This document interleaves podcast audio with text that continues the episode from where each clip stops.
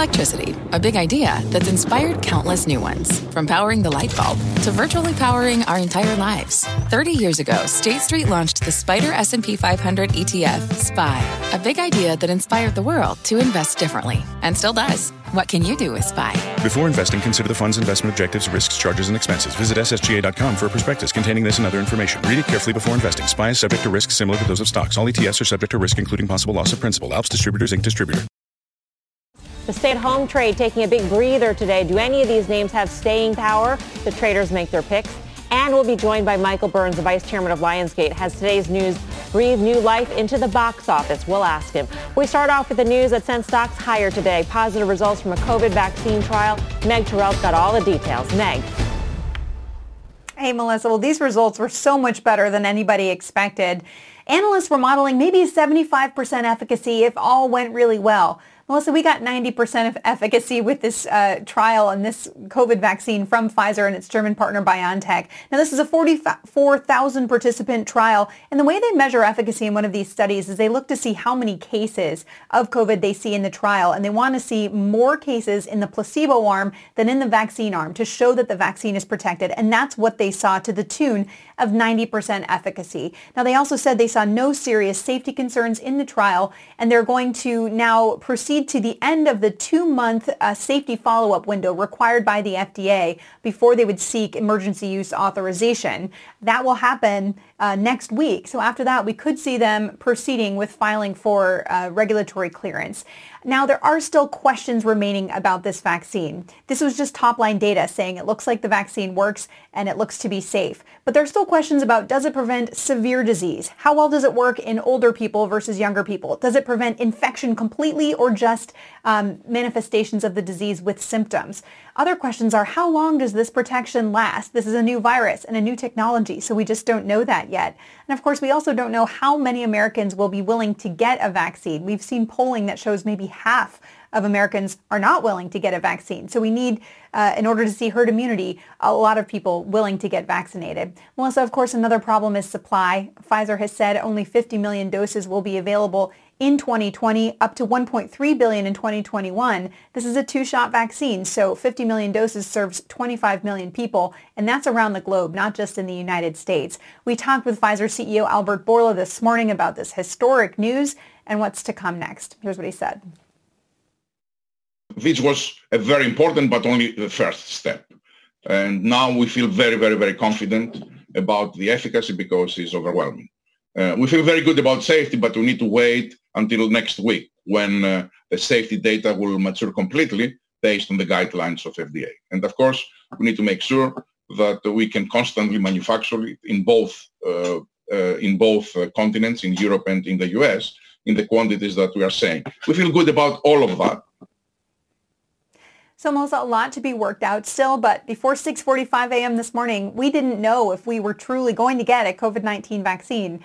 This news showed us these vaccines, or at least this one, works. Back over to you. An extraordinary day. Meg, a couple of questions for you. First of all, about the limited number of doses this year. It not only has agreements, purchase order agreements effectively with the United States, but also the EU, the UK, Japan. Um, and I'm wondering, how do they prioritize the distribution of that limited amount of vaccine this year, as well as next year for that matter? We pressed Albert Bourla, the Pfizer CEO, about that, and he wasn't specific about how they're going to be making those decisions. However, uh, I've talked with folks um, involved in this effort in the United States who do expect that the United States, because it struck its supply agreement first, uh, does have a claim on at least some of those doses. The way that they structured this, Alex Azar, the HHS secretary, uh, spoke about this on Fox News earlier today. He said 20 million doses will be coming in per month in the United States starting in November. So that's 40 million doses for the rest of the year. Pfizer has said 50 million will be available this year. So that's four-fifths of the supply potentially coming to the United States, uh, if this is correct. Um, but we are going to be seeing that in a metered fashion and then uh, throughout 2021 as well. But, you know, it could be a difficult ethical situation trying to figure out which governments uh, should get these doses. Yeah. Uh, and, and then also the other question that I had, Meg, is uh, in, in order to actually claim that the trial has gone to completion, it would have to reach, what, 164 infected patients within the trial, and right now they're about 70 something short. So when you mention the two-month safety window coming as early as next month, does that imply that that's sort of on a rolling basis? And, and at what point will, I mean, we don't know when the 164 will hit. So what happens to that window, that two-month window? And how does that affect approval? So two months um, is the window set from when half of the people in the trial have received their second shot. And so Pfizer has already vaccinated half of the people in the trial, so they know that that's the third week of November. So that window doesn't change uh, based on how many people have been infected in the trial. And, you know, 94 infections so far is faster than people were modeling the infection rate in this country is so bad right now. It's not inconceivable to think that they would actually reach the end of that efficacy uh, trial at 164 cases fairly quickly. Mm. Um, and at that point, they will unblind the trial, tell people they were on placebo, and switch them over to the vaccine. I heard from Pfizer today. That's sort of the reward for being in the study. You get to get the vaccine after they unblind. All right. Meg, thank you. Meg Tirrell, who's been doing an unbelievable job following all these developments. Uh, the news out of Pfizer sending stocks rallying out of the gate this morning. The S&P closing just short of an all-time high. The Dow hitting an intraday record for the first time since February. The Nasdaq, though, notably negative as tech stocks pulled back and sent the index to its first loss in six sessions. So, Guy, what do you make of all this action? Does this mean that the value cyclical trade is firmly on and the tech trade, maybe that's over? Yeah, I don't know if it's firmly on, but it's clearly we're on the way. We've seen fits and starts like this before, and you know I don't think it's hyperbole to say this is a wonderful day for the human race. I think that's pretty clear. I'm excited, and you know I don't often get uh, euphoric like that. It's a great day. You look excited. There are a couple things that I take away. No, I'm look at me. I'm thrilled. No, but I know you're a big Jimmy Cliff fan because we've talked about the great Jimmy Cliff a number of times, and he wrote a song, uh, "Many Rivers to Cross," and that's the way I feel today. There's still many rivers to cross to get to us to the summer. And listen, we're probably coming up at, at, the worst possible time for the COVID virus, and I don't think that goes away magically. The market is pricing in a lot of good things. The one thing I take away from today is this. Pfizer, which obviously made that announcement today, closed exactly where it was on July 29th, $39.20. That's interesting. IBB closed unchanged on the day. And oh, by the way, the VIX uh, closed significantly higher on the day. And I've said a number of times, you're going to see a market top when you have a huge day to the upside in the market, which you saw obviously in the Dow Jones and the S&P, and the VIX closes higher, which we saw today. It's just something to keep in mind. I'm not trying to throw cold water, but I'm just trying to point out some of the things that took place in the market today, Mel. Dan, you're nodding your head.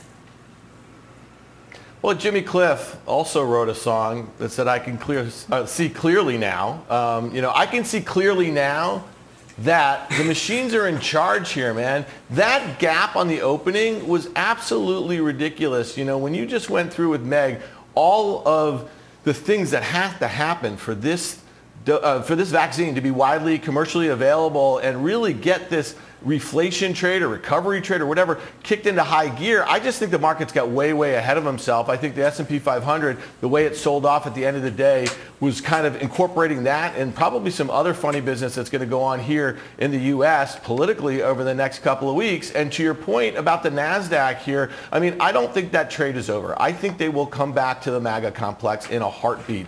Um, you know, just for, you know, if you guys have forgotten already, that's Microsoft, Apple, Google, and Amazon. I mean, those stocks, though, just had such a huge run up into that September 2nd high. They were not able to make a new high earlier in October, and they clearly, um, you know, just topped out before the October high. So we are in a little bit of a downtrend. I think you're going to have an opportunity to buy those stocks again, probably at their breakout levels from late summer. I mean, if one of the playbooks for this MAGA trade, if you want to call it that, a mega cap tech trade, um, is that the, the economy is going to exhibit slow growth, and so you want to be in the names that have organic growth, maybe that's off the table, Karen, in a world in which a vaccine prevails. I think so. I mean, right, we always talk about the market as a forward-looking mechanism. Um, but just a couple things to talk about today that I think are really important. First, thank you to Pfizer. I'm sure they have worked tirelessly since this began. So just as a citizen of the world, thank you to Pfizer. Um, one thing we always talk about, though, is how to play the vaccine and I think we were unanimous in our don't play the vaccine through the biotechs play it through, if you really believe it's coming, through the airlines, the cruises, the hotels, those kind of names, because those went kind of crazy today. One, the, the most sort of COVID vaccine stock that I own is Live Nation. And you can imagine festivals with people standing together, breathing on each other and yelling and screaming aren't the right place to be, except today, this was a fantastic day for them. I sold some stock. It just thought it got way ahead of itself. And you think about this, the enterprise value of Live Nation was actually bigger today. That's the market cap plus the debt than it was at the beginning of the year. And they've lost a ton of money and, you know, they've raised debt. So that doesn't make any sense to me. But then there were other things like FedEx down 25 bucks. That wasn't such a COVID winner in that the multiple doesn't reflect that. And the other thing about FedEx is they do a lot of business to business, which is very profitable for them. That's been hurt during COVID. That will improve if, uh, if the vaccine becomes widespread. Yeah. So there was, I think, some opportunities to do some. One other crazy thing I just want to add. The XLF has not been up this much in one day, I don't think, since you, in 08, you weren't allowed to short financial stocks. I don't know if you remember that. So this was a crazy day. Yeah, I mean, if you take a look at some of the moves in the regionals, up double-digit percentages. I mean, this is like the move for, for Zoom, which moved in the opposite direction today, Tim.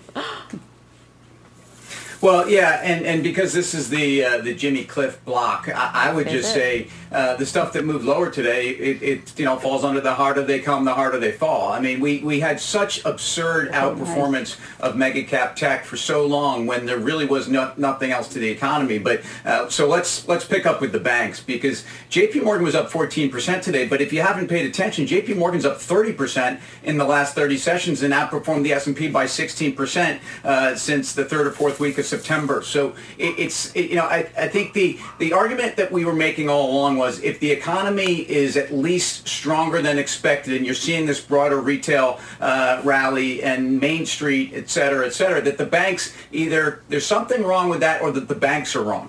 Uh, and what we heard in third quarter numbers is they rolled back significant revisions is that banks were feeling a little bit more confident. Well, today, I think that's the most important trade because uh, the banks have really been the ones whose earnings were, were absolutely fine in the third quarter, but it's impossible to know what the credit exposure was. And when you layer in what's going on with 10-year yields and where rates have moved on the long end, it's a fantastic environment for banks. So I don't think this is a one-day move on banks, uh, and I think you've had ratification of companies like J.P. Morgan who are best of breed, who had excellent third quarter numbers and blew away EPS expectations. A lot of that because uh, of earnings, uh, excuse me, of, of loan revisions that have rolled off. But nonetheless, very good day. It's an extraordinary day when, when the 10-year yield is within a shot of uh, one percentage point, right, in a matter of days. Uh, let's get more reaction to today's market action. Bring in our own Jeff Mills, the general, who's not only a fast money trader, but of course the CIO of Bryn Mawr Trust. So you're a strategist as well, Jeff. We thought we called you in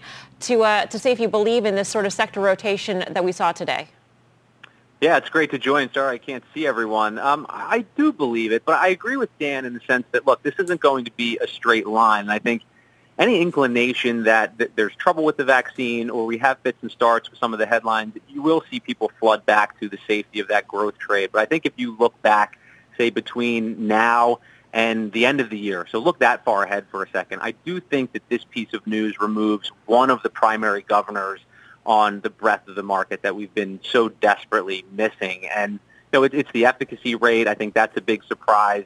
Um, I think this probably gives us obviously a clearer timeline. I also think it increases the chances that others are going to come out with a vaccine of, of similar effectiveness. And if you go back to last Wednesday as an example, post-election, the market was up quite a bit, but 57% of the Russell 3000 was actually down on that day. So I think the more conviction investors can get that we aren't going to backslide into the abyss, then I think that that typical rotation that we would have expected off of the bottom, so into cyclicals, can start to materialize. Uh, and I think we can start to begin to anticipate the beginning of a new economic cycle as we move into 2021. Again, it's not going to be a smooth ride, but I think that valuation gap does start to close over the next 12 months. We talk so much about positioning on this show, Jeff, and obviously a lot of institutional investors, professional investors uh, have been so heavily invested in the tech trade and so maybe got caught off sides a little bit by what happened in today's market as well as the past few days. And I'm wondering, Jeff, if you think this is just sort of a, resizing their positions as we go into year end. You don't want to be too heavily in tech. You don't want to be seen as being too heavily in tech when you've got this cyclical trade on. Yeah, I mean, there's there's no question that people were a little bit offsides. I think the moves that we saw today were extreme, and it's certainly not going to continue in this fashion, you know, for the next number of weeks or months. Again, well, we will have fits and starts, but to my point about the valuation gap, you know, at the height of the tech bubble, just to put it in context, you had about 14% of the Russell 3000 that traded at greater than 10 times sales. Today, that number stands at almost 12%. So obviously large cap tech is in a lot better of a position today than they were back then, but signs of excess in that side of the market. And when you think about the calculation now, so I still think we get some sort of fiscal stimulus.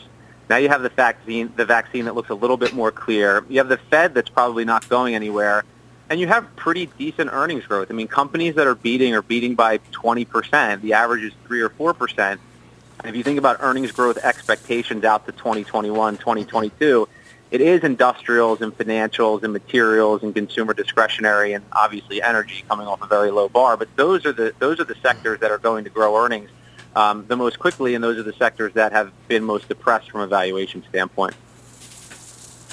Hey, General, it's Tim. So I think what, what you're saying there around the EPS dynamic is is that we were giving companies a pass on 21 and we're saying normalized in 22. Are you saying that the bar now needs to be raised before 22? Because I, I think you get some kind of good news is bad news as it relates to the market's interpretation of stocks. Yeah, and I'm saluting you, Tim. You can't see me, but I'm saluting you. Um, I do think that's the case. I you feel know, it. Now I feel I, you. now, as people start to move in, in, in more of a clear direction toward the cyclicals, then obviously more optimism is going to be priced into those names, and you're not going to be able to look to normalized earnings in 2022 or 2023. People are going to have to expect earnings materialize a, a little bit more quickly than that. And I think if this news continues in this direction, that will be the case. But I also think, again, to the point that, that there's a lot more wood to chop here, I think stimulus has to be part of this equation. Um, I actually tweeted this out earlier to varying degrees of skepticism, but I think that the vaccine news today may actually counterintuitively be the impetus for another round of stimulus. So if you have the government that knows it's building a very specific bridge from today to a time where activity can return to normal, I think the additional spending may be more palatable for both sides actually, and you have less of a fear of this throwing good money after bad because the end game is a little bit more clear. So if you have that earnings materialize, which I think you, you probably have a better chance of now, and you have that stimulus at least in some form, I think it helps the rotation. Jeff, love your work, and I was going to actually ask about your tweet, so you answered that before I was able to ask it. So I'll ask you this. Huge move in the banks is this something that now makes sense, or you know, put your trader hat on and you say you fade a 15% move in some of these big cap names? Yeah, so if I'm trading the banks here, I'm probably going to fade the move. You know, I, I've been talking about how we've been positioned in more of a cyclical way for a while, but I've been skeptical as it relates to the banks just because I think it's so tied to interest rates. You know, whether they should be or not, that's how they trade and I'm a little bit skeptical that you're going to see a massive steepening of the yield curve or a really precipitous rise in rates. So in financials, I would still rather be in diversified financials like, you know, Goldman or Morgan Stanley or payments like Visa or MasterCard. Um, I was actually looking at the chart of Schwab today. It broke a multi-year downtrend. It actually looks like it's picking up some momentum. So interesting there. Um, so the banks specifically, I think they can participate once the rotation picks up steam. But this kind of move today, I think you can probably buy them a little bit lower again. All right, Jeff, great to see you. Thank you. Uh, and in true fast money fashion, himself, would you rather, in case you didn't catch that. Jeff Mills of Bryn Mawr Trust. Karen, uh, I'm wondering if you took this opportunity to trim anything else in your portfolio, seeing the outsized moves that we saw across a lot of the value sectors which you own. Right. Well, actually, I didn't. The one that I would probably lighten up on through selling uh, out of the money calls would actually probably be the banks. This move, as Tim pointed out, has been, before today, was up big. So 30 plus percent for, you know, JP Morgan was at 91 or 92. Mm. So I'd probably sell some out of the money calls. I was looking at a DEES 120. Um, I mean, I like the banks. I want to hang on to them, but this move is really gargantuan. Yeah. All right, coming up, the stay-at-home stocks in a slump today. Is this the end of the road for some of this year's high flyer winners? The trades of those names ahead, plus Beyond Meat getting burned. We'll tell you why investors are flipping on the alt meat giant. More at Fast Money in two minutes.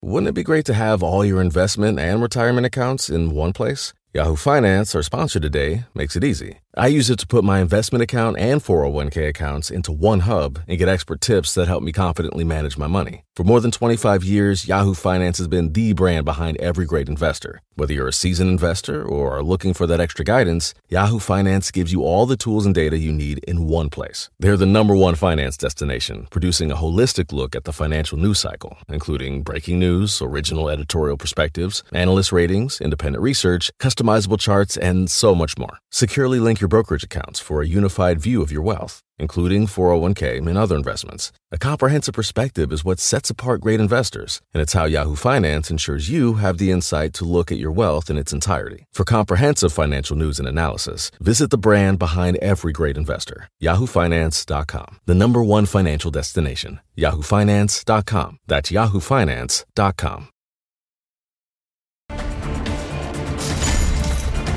Welcome back to Fast Money. We've got an earnings alert for you on Beyond Meat. Shares are plunging. They're down by about 28% right now in the after-hour session as the company posts a loss saying the coronavirus pandemic weakened restaurant demand for its meat alternative. Shares were down 4% during the regular session. It was sort of an interesting tale during the regular session. McDonald's came out, said that they had this McPlant burger. Beyond Meat sold off. Beyond Meat then said it was supplying that McPlant uh, product to McDonald's. The shares went back up, and here we are in the regular in the after-hour session. And basically, what they said was that during the pandemic, consumers were loading up their freezers. I mean, this is the ultimate pull forward of demand. Dan, that we saw in Beyond Meat, and the result was very, very weak sales in this most recent quarter. Yeah, I think we saw that in a lot of consumer staples, um, you know, in the last seven or eight or nine months or so. Um, could you see a restocking if things were to slow down, you know, with the virus? Again, this goes back to that vaccine. I'm not so sure that if we are going to have the sort of spike that a lot of people are expecting or that looks apparent right now, that we might not go back, especially as it gets colder, to kind of being more at home. So this one is obviously down a whole heck of a lot right now, but you might see a restocking trade again. Yeah, I mean, we should note, too, that the short interest on this is 22% according to FactSet. So shorts are probably leaning into this move here, Guy. If you are a believer in the future of alternative meats, which I know you are, is this your opportunity? See, you're leading me down this road because you want, but and, no, and you know, no, I don't want to hear anything about. I, I don't. I don't want to hear anything about, about my I, constitution. Only the stock. Only the stock. Or how I much I love the stock, stock, but not. I mean, think about the stock traded almost $200. I mean, it went up basically $75 in a straight line. So you have to ask yourself, where's the reentry point? And I think it comes in the form of 98 bucks or so. That would be a round trip of this entire move since the spring. In terms of the quarter, it, it, absolute disaster. I didn't realize foolishly that you actually had to refrigerate these things and put them in your freezer. I thought they were more like Twinkies. You just sort of put them out there and they last forever. With that said, uh, the reentry point is 98 bucks. It looks like it's going to get there given this news. Apparently, pea protein isolate doesn't last forever like a like a Twinkie guy. Um, Tim, where do you stand on this stock? Well, I, am just glad we didn't get into guys' uh, constitution. I, I, do think you have always had a competitive dynamic for me. That was the reason why I couldn't own the valuation and, and a growth company that's not growing. And even in the pandemic, and even if you just think about momentum around the stock, today's news was great for food service, right? If anything, uh, restaurants can see the future somewhere. And, and, even if it's not tomorrow, we, we get some sense we're close to that. That should have been great for, for uh, uh, a company that has been certainly uh, giving you the headwinds attached to that part of their business. So um, I, I, don't think this has ever been worth owning at the valuation. I think there's a lot of people that are moving into plant-based food. It's an exciting area to be in, but is this the multiple you still want to pay for? Yeah, by the way, the CEO, Ethan Brown, will be on Mad Money tomorrow, so you won't want to miss that. Mad Money, uh, Beyond Meat CEO. All right, we're just getting started here on Fast Money. Here's what's coming up next. Peloton hitting resistance. Zoom getting dinged. But which of these stay-at-home stocks has staying power? Get comfy because we'll have those details next. And later, buckle up. Options traders are betting on Lyft shares to move higher here. The trade ahead. We've got that and a lot more when Fast Money returns.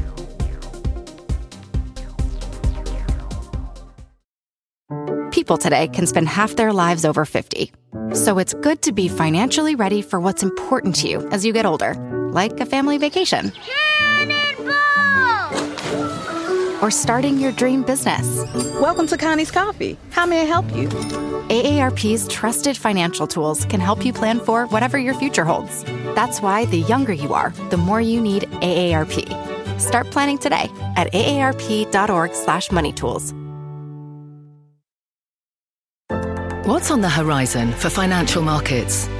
At PGIM, it's a question that over 1,400 investment professionals relentlessly research in pursuit of your long term goals.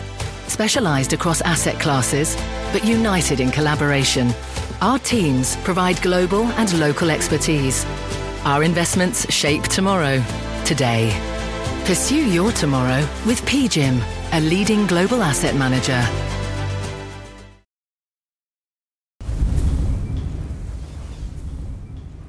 Welcome back to Fast Money. A big rally on Wall Street with the Dow posting its biggest gain since June, but not all stocks went along for the ride. Check out some of the big stay-at-home winners that missed out on today's gains. Zoom, Peloton, DocuSign, Take-Two, among some of them deep in the red. So we thought it would be a good time to ask the question.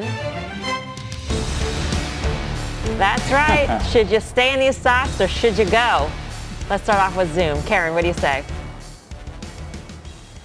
I would say go. I mean, obviously this is a great company and Zoom is not, you know, part of our nomenclature now. It just, it, it, but on a valuation basis, at this price, I don't know, 4, 14, 15, wherever it went out, I just, the only reason people will hold on to it, I think in the short term is because they saw it trade with a 500 plus handle but that's an irrelevant piece of information now. So, you know, trading at uh, whatever, 100 times cash flow and a revenue multiple here, it, it's, uh, I would sell. But Take even, some money off the table. How right. do you not? But even in a post-pandemic world, Guy, I mean, I would imagine that some business travel never comes back and that some meetings will be on Zoom. Can you imagine if we did our midday call by Zoom? I mean, that would be amazing. No.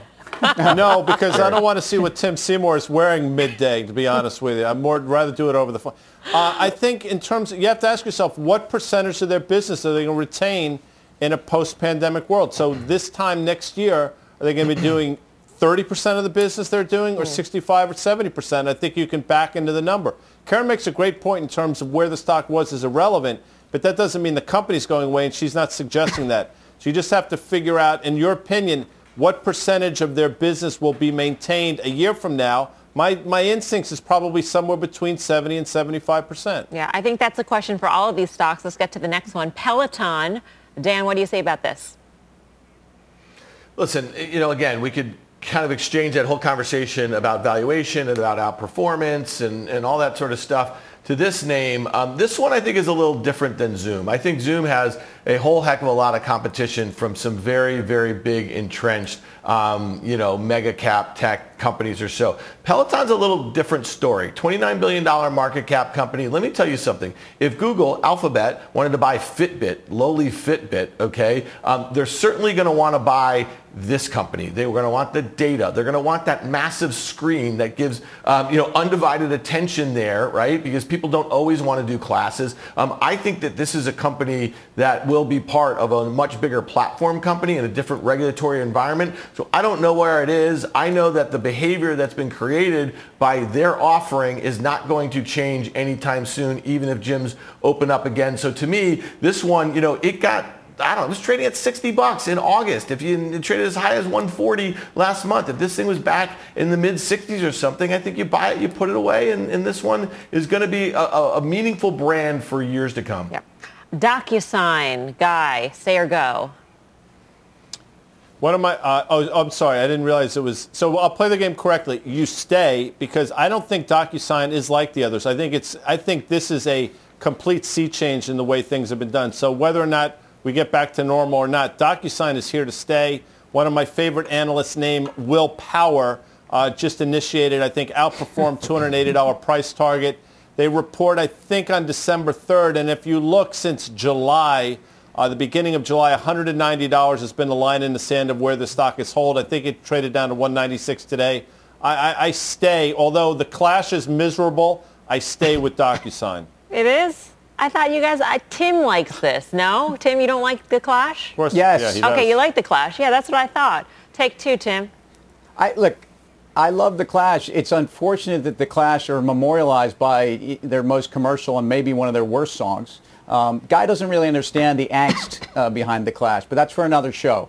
Um, look, Take Two is is a name that I think gets thrown into one of these stay-at-home stocks. That's a, a COVID stock. Take Two uh, was a secular story with, with gaming and everything that we're doing with uh, some of the, the consoles, the online gaming. It, it's all been part of a two to three year trend that continues to gain momentum.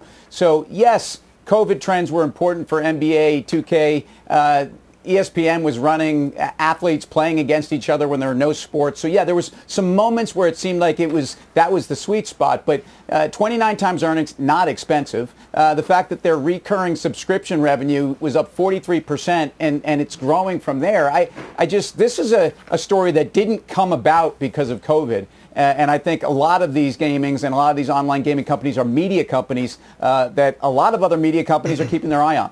All right, coming up, where are all the good movies?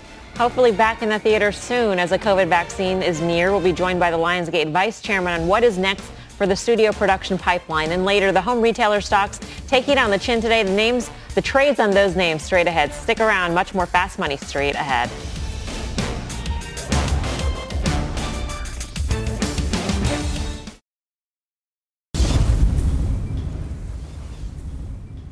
Welcome back to Fast Money. Check out shares of Lionsgate soaring 7% today as the reopening trade takes hold. The stock is up more than 20% since earnings last week. Joining us now is the Vice Chairman of Lionsgate Entertainment, Michael Burns. Michael, great to see you.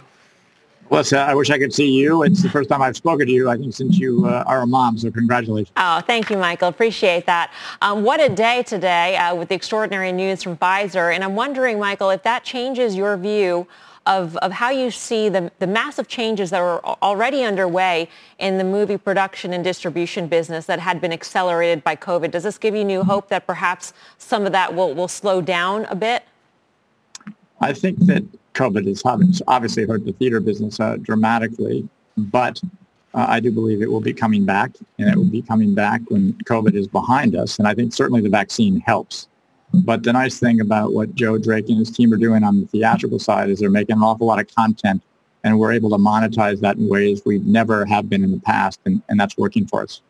When you say you think the movie business will be back when the pandemic is behind us, will it be back in the same way? Will it be back in the same force? You recently did uh, layoffs in the, in the film business, in your film group, 15%. Um, could you see that group sort of uh, grow back to its original size once we're, we're, we're post-pandemic? I think to be, you know, perfectly frank, I think when you make cuts and you, you streamline a particular division like we have on the motion picture business, I, I don't see bodies being added back. I think that we have a very efficient operation, and I think it'll stay at that level. Michael, it's Tim. Thanks for joining us. Uh, hey, You know, you have such great content that sets you apart from a lot of your peers, but you also have flexibility uh, on your distribution. And I know in mid-September you released Antebellum uh, in the PVOD space. Talk about that. Talk about how that went, and talk about the you know the ability to actually control the distribution. Yeah, I think our plan is working, Tim. What's happening is we have this giant content engine, and when you couple that with a premium global streaming platform, it's a pretty good uh, combination. It's a good one-two punch. And then adding to that, the library, I think it's sort of uh, has been overlooked for a long time. But if you, I think it's hard to overlook the fact that, you know, the last 12 months, you're talking about, uh, look at this 738 million dollars of record uh, record uh, library uh, revenue. It's creating enormous value. We could make a case pretty pretty. Uh, straightforward in a very straightforward fashion that our, our library is now approaching the enterprise value of the company. Michael, it's Karen. Thanks, thanks for being on. Back to the model, the tr- question about the traditional model. Do you think it will change in terms of when uh, theaters will, when movies will open, how long theaters will have them, or is that going to change significantly? I think a lot of windows are going to be uh, moved around. I think that we all believe that those that make uh, content for the theatrical experience, we all uh, believe that that is a valuable window, and we'd like to see that open back up and be a robust business. Now, when it's going to happen, I don't really know. Somebody, a friend of mine who runs another studio, he sent me this the other day. He said, when somebody asks you that question, just uh, shake this. So uh, it is. A, it's hard to know exactly uh, when the, the theaters are going to open, but they will open, and we're encouraged by what we're seeing in some of the international marketplaces. All right, Michael, we're going to have to leave it there. It's always a pleasure to see you. I can see you. I know you can't see us. Melissa, you didn't ask you didn't ask me one question about Starz, which is our 70 percent of our uh, uh, contribution margin. But we are uh, excited about the way that all these businesses are working together. Yeah, Guy was going to ask you about Starz. And, oh, you know, I'll ask you one last question. How much of a pull forward do you think there has been because of the pandemic in terms of subscribers? I think it's helped. But if you sort of look across the, if you look at all the numbers, you talk about, you know, we're 10x uh, the number of OTT subscribers at Starz that we were when we bought Starz four years ago. Ten times. You're talking about global, you know, global OTT subs at up 20%. Uh, domestic subs for the quarter up 24%. Those are big numbers. I think that you had a, uh, the trend was going our way even before the pandemic with uh, the job that Jeff Hirsch and the team at Starz are doing. And it's just been uh, accelerated or supercharged by what's happening in the world. All right. I got producers that are going to yell at me, Michael. Thank you. Thank you guys for uh, giving me that question. Michael Burns, uh, Vice Chair of Lionsgate. Guy, I'll go to you on this. We've, we've known Michael for a very long time. You're huge. Listen, Michael Burns was coming on this show when, you know, we used to have to ask people to come on. He would always come on whenever asked. I'm a, I'm a huge Michael Burns fan. He knows that, so I'm clearly biased. But I was going to ask about Starz because that was a tremendous act. You think about what they did there. You think about how much it's grown. I don't think the market is pricing in the Starz' success. I'm a huge fan of Power, the series, and now this new Power, um, it, which is tremendous. I mean, you talk about a dark show. It's the best, right? Exactly. So you want to watch something cool, watch that stock's not being, I don't think it's given enough credit for the Starz, and I think the stock should go higher from here. All right. Coming up, Lyft gearing up to report earnings tomorrow, and the options market is expecting the rideshare giant will lift off on the results. We'll explain. Plus, the home decor stocks getting messy today as investors pull out of the red hot space. We'll tell you what has got Wall Street so bearish on these stocks. Don't go anywhere. Much more fast money right after this.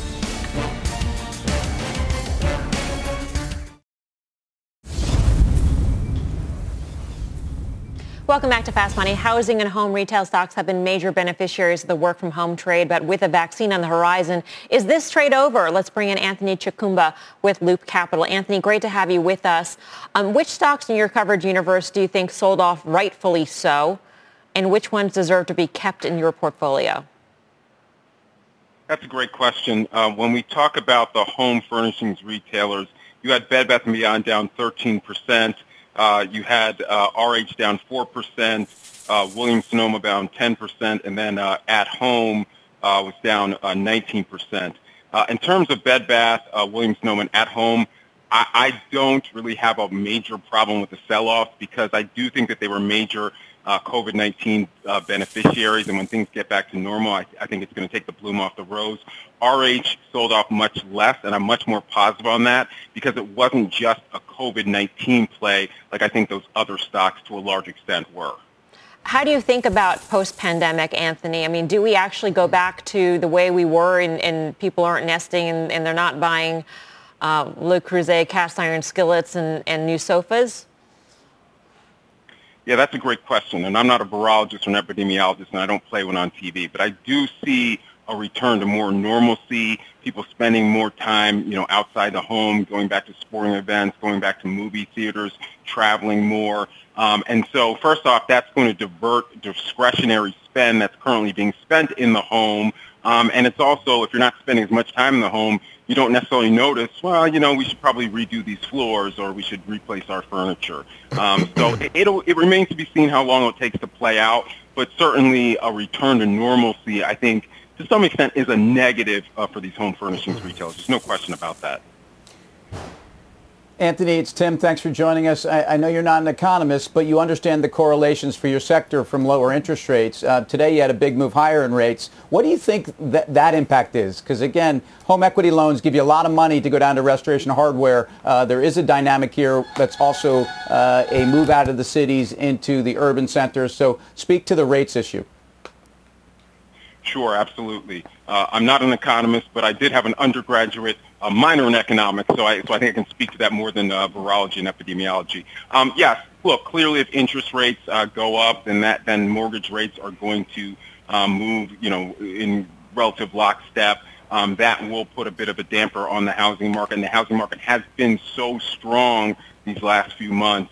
Um, so yeah, I mean, if, if mortgage rates go up, then maybe you don't have as many people um, sort of moving out of urban areas, moving to the suburbs um, you know, we'll we'll we'll certainly see because I mean the one thing to remember too is like, look, this is COVID-19, and it and on the one hand you say, well, it's a once in a generation type thing, but on the other hand, I mean there could be a COVID 20, there could be a COVID 2021, right, or 21, and so. It, it, you know, I think it will have at least a, a bit of a lasting impact on the on the consumer psyche. God, I hope you're wrong on that front, Anthony. Thank you for joining us. We appreciate it. Anthony Chukumba of Loop. Um, Karen, how do you think about this trade? I mean, I think about all these people who moved from the cities to the suburbs and what they may be thinking now, or if they're in contract for a, a large, you know, seven-bedroom home with two home offices, if they're regretting it. right, and are they going to buy those really, you know, pretty expensive restoration hardware um, sofas? I don't, I don't know. I can't help but think this pullback wasn't really enough given the, you know, the big picture dynamic. But um, I don't know. I missed the ride on restoration hardware, so maybe I'm just bitter about it. Um, but I think for something like um, Bed Bath and Beyond, I absolutely get what Anthony's saying that maybe the bloom is off the rose there. All right, coming up, Lyft shares taking off today and options traders betting on an even bigger U-turn for the stock it reports earnings this week. We'll break down the action. And at the top of the hour, Jim Cramer is chatting with the CEOs of Polaris and L3 Harris. You won't want to miss that. Much more fast money right after this.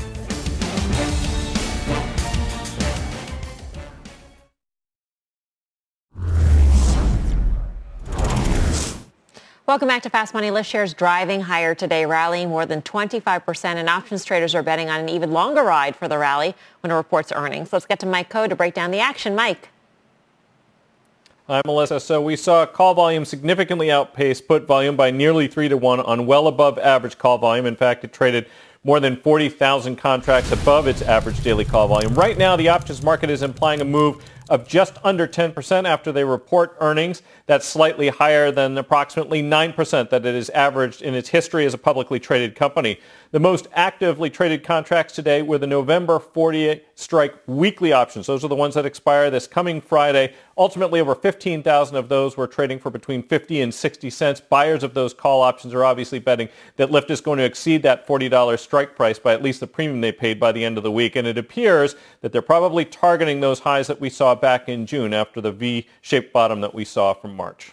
Dan, uh, what an extraordinary week for, or week week plus for Lyft with Prop 22 and, and then um, earnings coming up and obviously the reopening trade reignition.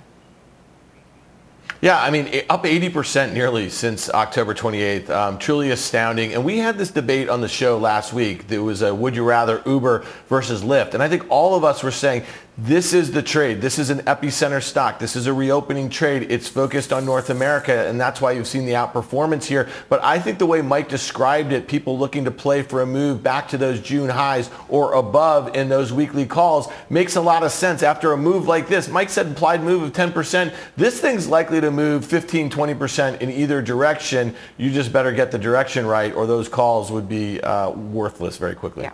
All right, Mike, thanks for that action. For more options action, be sure to tune into the full show. That's Friday, 5.30 p.m. Eastern Time. Coming up next, we've got your final trades.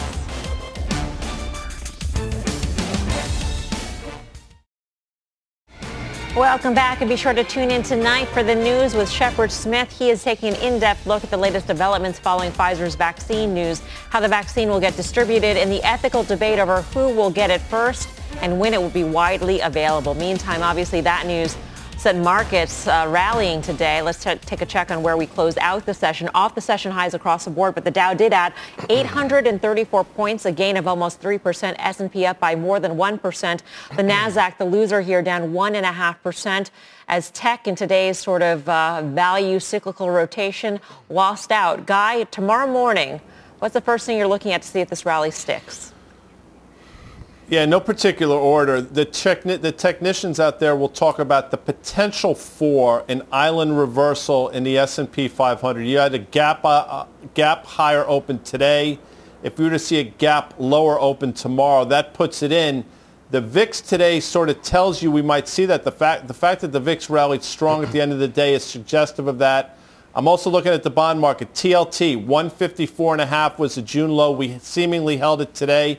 That's the other thing. And the third thing I'm watching is the sell-off in gold over. I think it is, Mel. All right. Time now for the final trade. Let us go around the horn. Tim Seymour.